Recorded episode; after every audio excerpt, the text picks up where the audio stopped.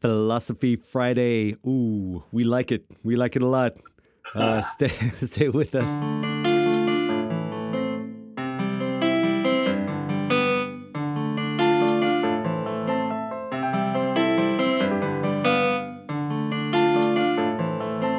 All right, Nick, what's going on, brother? Hey, brother, how's it going? Good, man. Are you feeling philosophical? I am Yeah, fully philosophical. Totally. Um, cool. Well, we we want to talk uh, philosophy and apologetics tonight. So, what are we talking about? So we uh, we started one of the three main traditional arguments for God. We've looked at the ontological argument. Oh, That I hadn't thought the- about that. Hang on, hang on, hang on. I hadn't thought Yeah, about yeah. that. Do you know what I realized? I think we did. I don't think we actually said this last time, but I think this for the ontological argument. If you, and if anyone's listening in on this, um, go back and listen to that one. You know, if you don't know what we're talking about, but if you do know what we're talking about, I, I realized it's sort of as drinking some coffee the other day. That was the first step in the right direction, and uh, you know, uh, basically realized that you know all of that is heavily Aristotelian, and you know, I mean Socrates, or at least uh, uh, Aristotle himself. I mean, he would have regarded a a- analytical sort of uh, form to have substance in itself. So basically, what I'm saying is, you know, part of the worldview of the day was that you, you know, if you could think it, you know, because we mentioned uh, earlier, you know, just because I can conceive of something doesn't make it real. Yeah. Um, and that's true, but you know, it may, maybe is not taking into account this this reality that was almost assumed in the mind of the philosopher of Aristotelian sort of um, ilk. That Yeah, if- that's more of a. I suppose I- I'm not sure, but that sounds more like idealism, where the thought of it makes it real. I'm not sure that was where he was going with it. Right, but it was just like in the background is what I was thinking. Like like you have um, even not really so much the idealism side of it. I'm thinking more in terms of just like if you, for example, just take the uh, Plato's forms, you know, that that was bubbling around everything. Um, that you you basically you know you've got a circle that you draw here, you've got a circle that you draw here. Um, they'll never be the same unless you have this you know concept of a circle, um, the analytical side of it, and Yeah. um, and so where we would leave it at that as a concept, as an idea, uh, they would have seen that in the world of the forms in some way, shape, or form. Excuse, excuse the pun. So, like you know, that reality of that concept being something more than simply a concept must have must have se- uh, seeped in to to the whole mindset, at least at a scholastic philosophical level, don't you think? Yeah, perhaps just part of the uh, the atmosphere of the epistemology they were thinking in. Exactly. You know, and it's not the slam dunk issue necessarily, but it's just kind of it makes the uh, the whole argument a little bit more viable and a little bit more. Oh, okay, so I could see why he would go there. You know. Anyways. Yeah, I think that. I mean, one of his one of I mean, we're talking about Anselm and the ontological argument again, but one of his motives was not. So you know the difference between uh, uh, a priori and a posteriori. Right. Right. A posteriori is when you deduce something on the basis of experience. So that Yes. would be our typical verificationist empiricist model. You have an experience, and from the experience, you deduce certain things. Mm-hmm.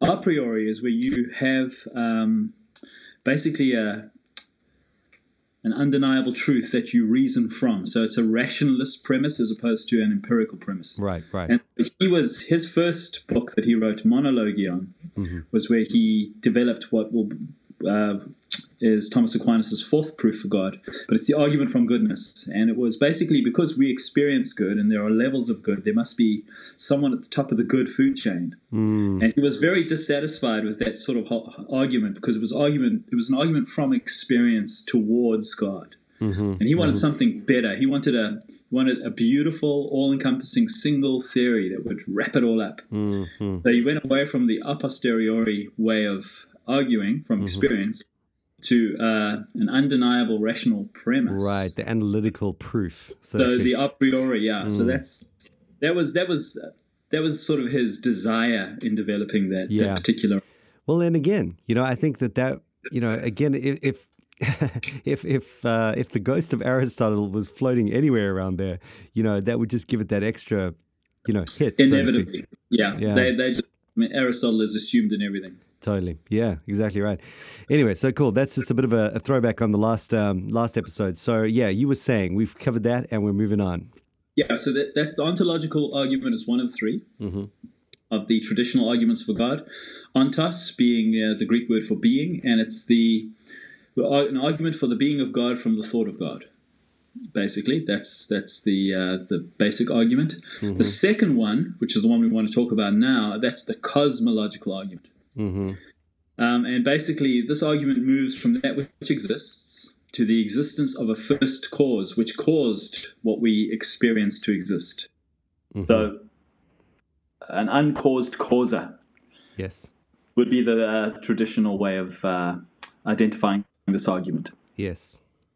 Yeah. So basically, it's an I love it. argument. Uh, we're arguing from something, the things that we experience, Yeah. to the, the one who made it. Right. And I mean, like, Yeah. I remember coming into the faith, you know, and just um, this being particularly compelling to me. I mean, I realize that even at its nth degree, it's not going to get you necessarily to Christianity. But um, yeah, going That's from right. from just uh, you know just drinking deeply from the world, you know, and its uh, its evolutionary theology or its naturalistic uh, uh, philosophy, um, all the way through to just imbibing. I, I'd say at this point in hindsight, I was just nihilistic, really, just you know, uh, unable to make any sense of anything. And I remember the unmoved mover thing just struck me because it just sort of gave me a bit of a compass to begin with, you know? Because the reality is, I mean, this seems like just a irrefutable bit of logic. Um, you know, if if we are in, I mean, if we will, if we will just give the one, this is all we have to give away. As eh, let's say we're coming in as super existential nihilists, right? All Yeah. we have to give away is that this is not a dream. You know that that that something is real in in in that which we experience in our life. And Yeah. if as soon as we do that, you need an unmoved mover because basically from you know from nothing nothing can come, um, and so you know you've got to you got to have something that caused this, and you you know you move on this infinite sort of regression backwards, uh, the cause and effect thing. But ultimately, for anything to to ultimately be a right now and real, there must have been something that always was. Um, a- and, it just, Yeah. I, I remember thinking to myself, like, dude, that is so you know, I'm, I'm willing to give that ground. I'm willing to, in in the life that I've experienced thus far, I know that you know this is just it'd be more faith for me to believe that everything that I experience is a illusion or a you know um, a dream or whatever. And uh, I was very willing to to to feel the the reality of life, and so that that was a particularly forceful idea for me. Definitely. I mean, isn't that what Paul says in Romans 1? Yeah, You know, that from, from creation we can discern the invisible God, his divine nature, yeah, his, his eternal power. right, And there are, you know, we, we don't want to exposit that text, but there are some profound things Paul thinks that we can yeah, glean from the fact that there is creation. totally. Both at And this uh, like so, I mean, just coming back yeah, go for it. you know, you, said- you made a statement earlier about, you know, it doesn't necessarily lead you to a full, robust Trinitarian Christology Mm-hmm. type of theology, but it does what it, and I think here's the usefulness of this sort of uh, argument is it does take the unbeliever back to what they have suppressed from nature. Mm, So it shows them the irrationality of suppressing that truth because that truth is once rationally considered true. that's a great point. Um, yeah. and- yeah, so it brings them back to what the Bible says they should be able to glean from creation. Mm, So it, it brings them back to a great start, starting block, and I think that, like you say, a great first step towards uh, st- first step in the right direction. mm, But yeah, I mean, this this this particular argument has does come in uh, various forms, and you've uh, you've no doubt heard of the Kalam cosmological argument, K A L A M. yeah. There's the Thomistic cosmological argument from Thomas Aquinas. yeah. so uh, let, let me tell you about the Kalam cos- cosmological argument. So this the word Kalam is Aristotle made a comeback Mhm. after what we the uh, now Dark Ages, and it was through the resurgence of Aristotelian philosophy that these sorts of arguments came to the foreground again. And um, so Islamic scholars were sort of they were the boss when it came to Aristotle. They were some of the best Aristotelians Amazing, isn't it? in early. Yeah, the, the, here's the thing: Er- the the uh, Islamic scholars revived an early Christian thought. Yeah. Wow.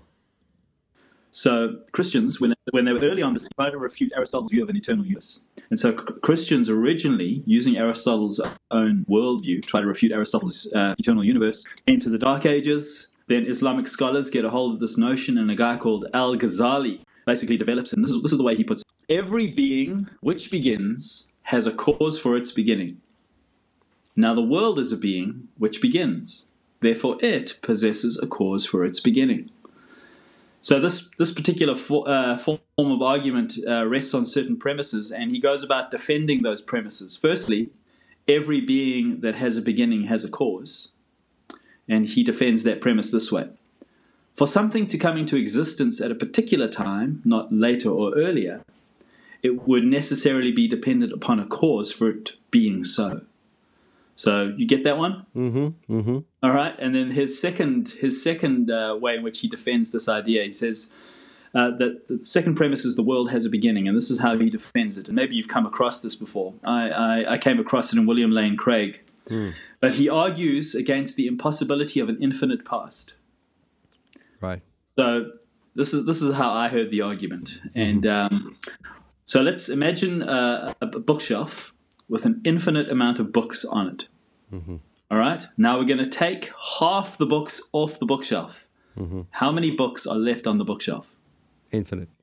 Infinite. So half of infinity is still infinity, right? Mm-hmm. So if we have an infinite past, we can't have a present because mm-hmm. infinity has no end. And right. so if the universe is eternal, which was Aristotle's original premise, yeah. there could not be a, prem, uh, a present. So this was what Al Ghazali was arguing. Right. Um, so nice. So he says a present precludes the existence of an infinite past. Therefore, there must have been a beginning. Therefore, there must be a God who caused the whole thing to be. Right. I like that because it almost uh, takes it even a notch further than relying on there being something at some point. You know, it's it's it's not even because what I was saying earlier is that you're you're almost giving ground away in terms of a dream state. Um, but even if a dream state was present, then the very idea of of present uh, is is is a trouble to you if uh, there was never a beginning. So yeah, it's crazy. It, it takes yeah. it a notch deeper. it's it's pretty good. And uh, William Lane Craig would be a modern proponent of the Kalam cosmological argument. He's right. taken it, he's developed it, and uh, we'll share a little bit more on that. But mm-hmm. so there's there's the Kalam, the uh, Islamic. Then the Thomistic came, where uh, Thomas Aquinas developed uh, what his well-known five arguments for God. Mm-hmm. And the first three of the five go towards a cosmological argument. Right. And so the five arguments are the, the argument from movement, causation, contingency, goodness, and design. Mm-hmm. Um, and the first three, the argument from movement, causation, and contingency, we know to be the cosmological argument. And so you need to remember, Thomas is also working with Arist- within the uh, causal relationships, which are uh, underlying the way he develops his arguments. So here is this is how it goes: all things that move are moved by something else. So there's the assumption there of uh, potentiality and actuality. And an infinite regress of causes is impossible. Therefore, there must be a first mover. There is a God who has who is purus actus, yeah. and we are we have potentiality, mm-hmm. and and uh, since we are dependent, um, therefore there must be an unmoved mover who moved us. Mm-hmm. Um, his his second one is the argument from causation and this mm-hmm. this would be the the suppose I think this is the, one of the stronger ones. Okay. From nothing, nothing comes. Yes. Nothing can be the cause of its own existence. All effects have a because mm-hmm. There cannot be an infinite chain of causes. Therefore, there must be an uncaused causa. Mm-hmm. All right, and yep. Aquinas reckons this is who what we call God. Right. Yep. And then the third argument is the argument from contingency. So mm-hmm. the, the the two things in relationship there are contingency versus necessity. Mm-hmm. And basically, what this argument says, and it's uh, just a very quick summary of it, we see things which come into existence. So these are things that are contingent, not necessary. These things can also go out of existence. Therefore, they must have been caused to exist. Mm. Or the existence of things that come into being and then decay requires the existence of one that always is. Mm. Mm. So movement, causation, and contingency. Those are the first three that all get at this notion of what we na- what we now know to be the cosmological argument. Mm-hmm. Yeah, good, great summary, man. Um, and that that's super helpful. I think um, it's one of the more practical. Just hearing you talk there as well, I think it's one of the more practical um, uh, forms of apologetic in a postmodern age. What do you think? I think it's extremely helpful, but here's the pushback. Yeah. Well, if you say that uh, there can't be an infinite regress and everything had to come into being, who made God? So Yeah. that's that's the typical pushback. Now that I know, and I think I, I like that pushback because it, it I love really, that pushback. it makes the point. Yeah, it makes the point that you know, it- it makes the point that they've missed the argument entirely. You know, Yes. in that in that the whole thing is let's leave out the word God and just let's start from what we have right now. And you know, logically, analytically, you have to come up with a, an unmoved mover to account for what we have now. So, you know, it's it's not a matter of who made God. The whole point is that God didn't make oh, oh God was uncreated. That's the, Yeah. that's the, the necessary reality. So I think like when they ask when they push back, it's almost like the first step of them getting it. You know what I mean? Yeah, definitely. I love the way R.C. Sproul puts it. He he in his uh, foundation series, he just gave a little line. He basically said, you know, all effects have a because Mm-hmm. God is not an effect. Mm. Right. There we go. It's the creator. It's the it's the creator creature distinction.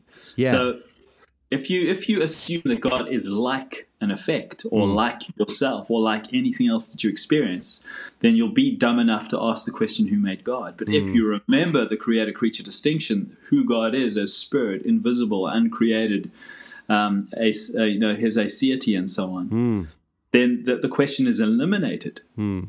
Mm. by the being of God. Yeah, and it's not like we're just making some pious observation there. I mean, it's an analytically drawn truth. You have to have it. Yeah. Um, you know, God by definition is not a cause.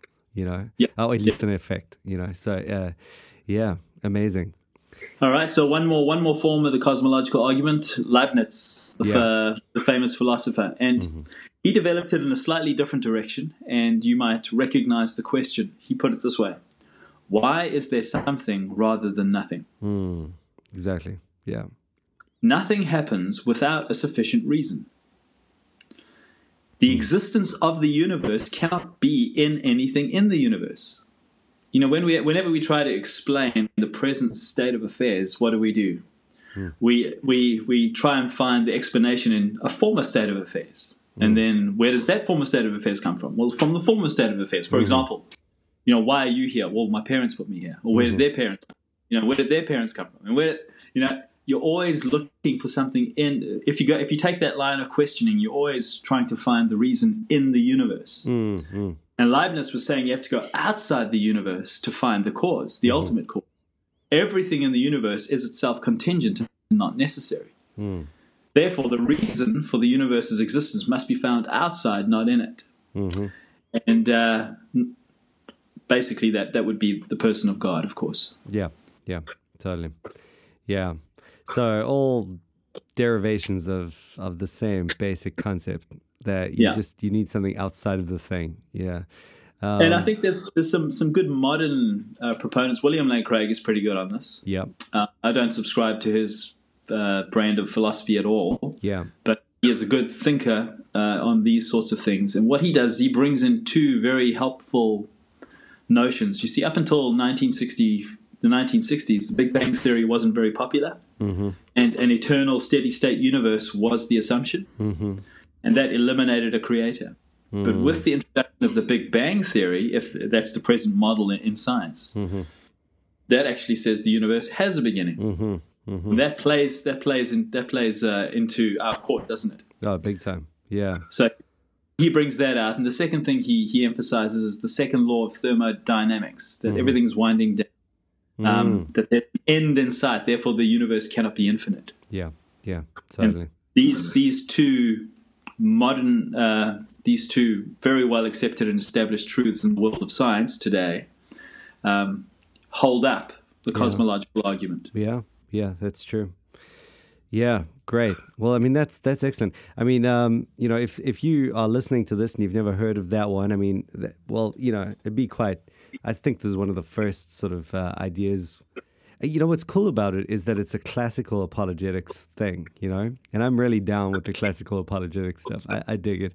I think it's it's so helpful, um, and I think it works well with those who hold to a, um, a doctrine of common grace you know, a two kingdom understanding mm. of, of, the world in that you you see that while it is true that you know all, all that the presuppositionalists are saying and you know that, that God you know we do we do need to in, in many ways assume God to make sense of anything there's also this reality that uh, you know there's God himself has has created a common place for us to discuss these things based on uh, principles and ideas and truths that can be reasoned out and hmm. um, and and that's what makes them so powerful and so so I think relevant for anyone that that understands those uh, that basic paradigm of of how we're to engage and live in the world.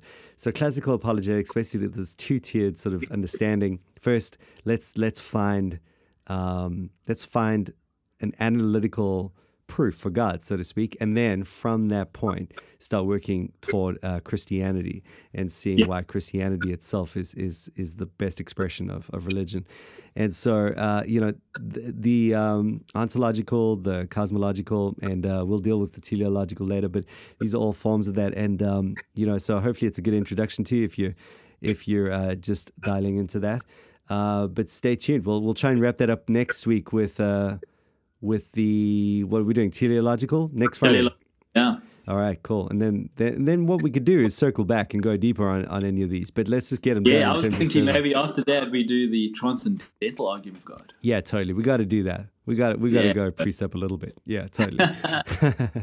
um, awesome, but also I'm cognizant that our Wi-Fi is being held together by uh, a piece of cotton and and uh, some some twigs, and so I just want to make sure we get a full episode in here before it goes dead on us. So let's uh, let's draw that to a close. Thanks a million for joining us, Nick. Appreciate it. Cool man. Cheers.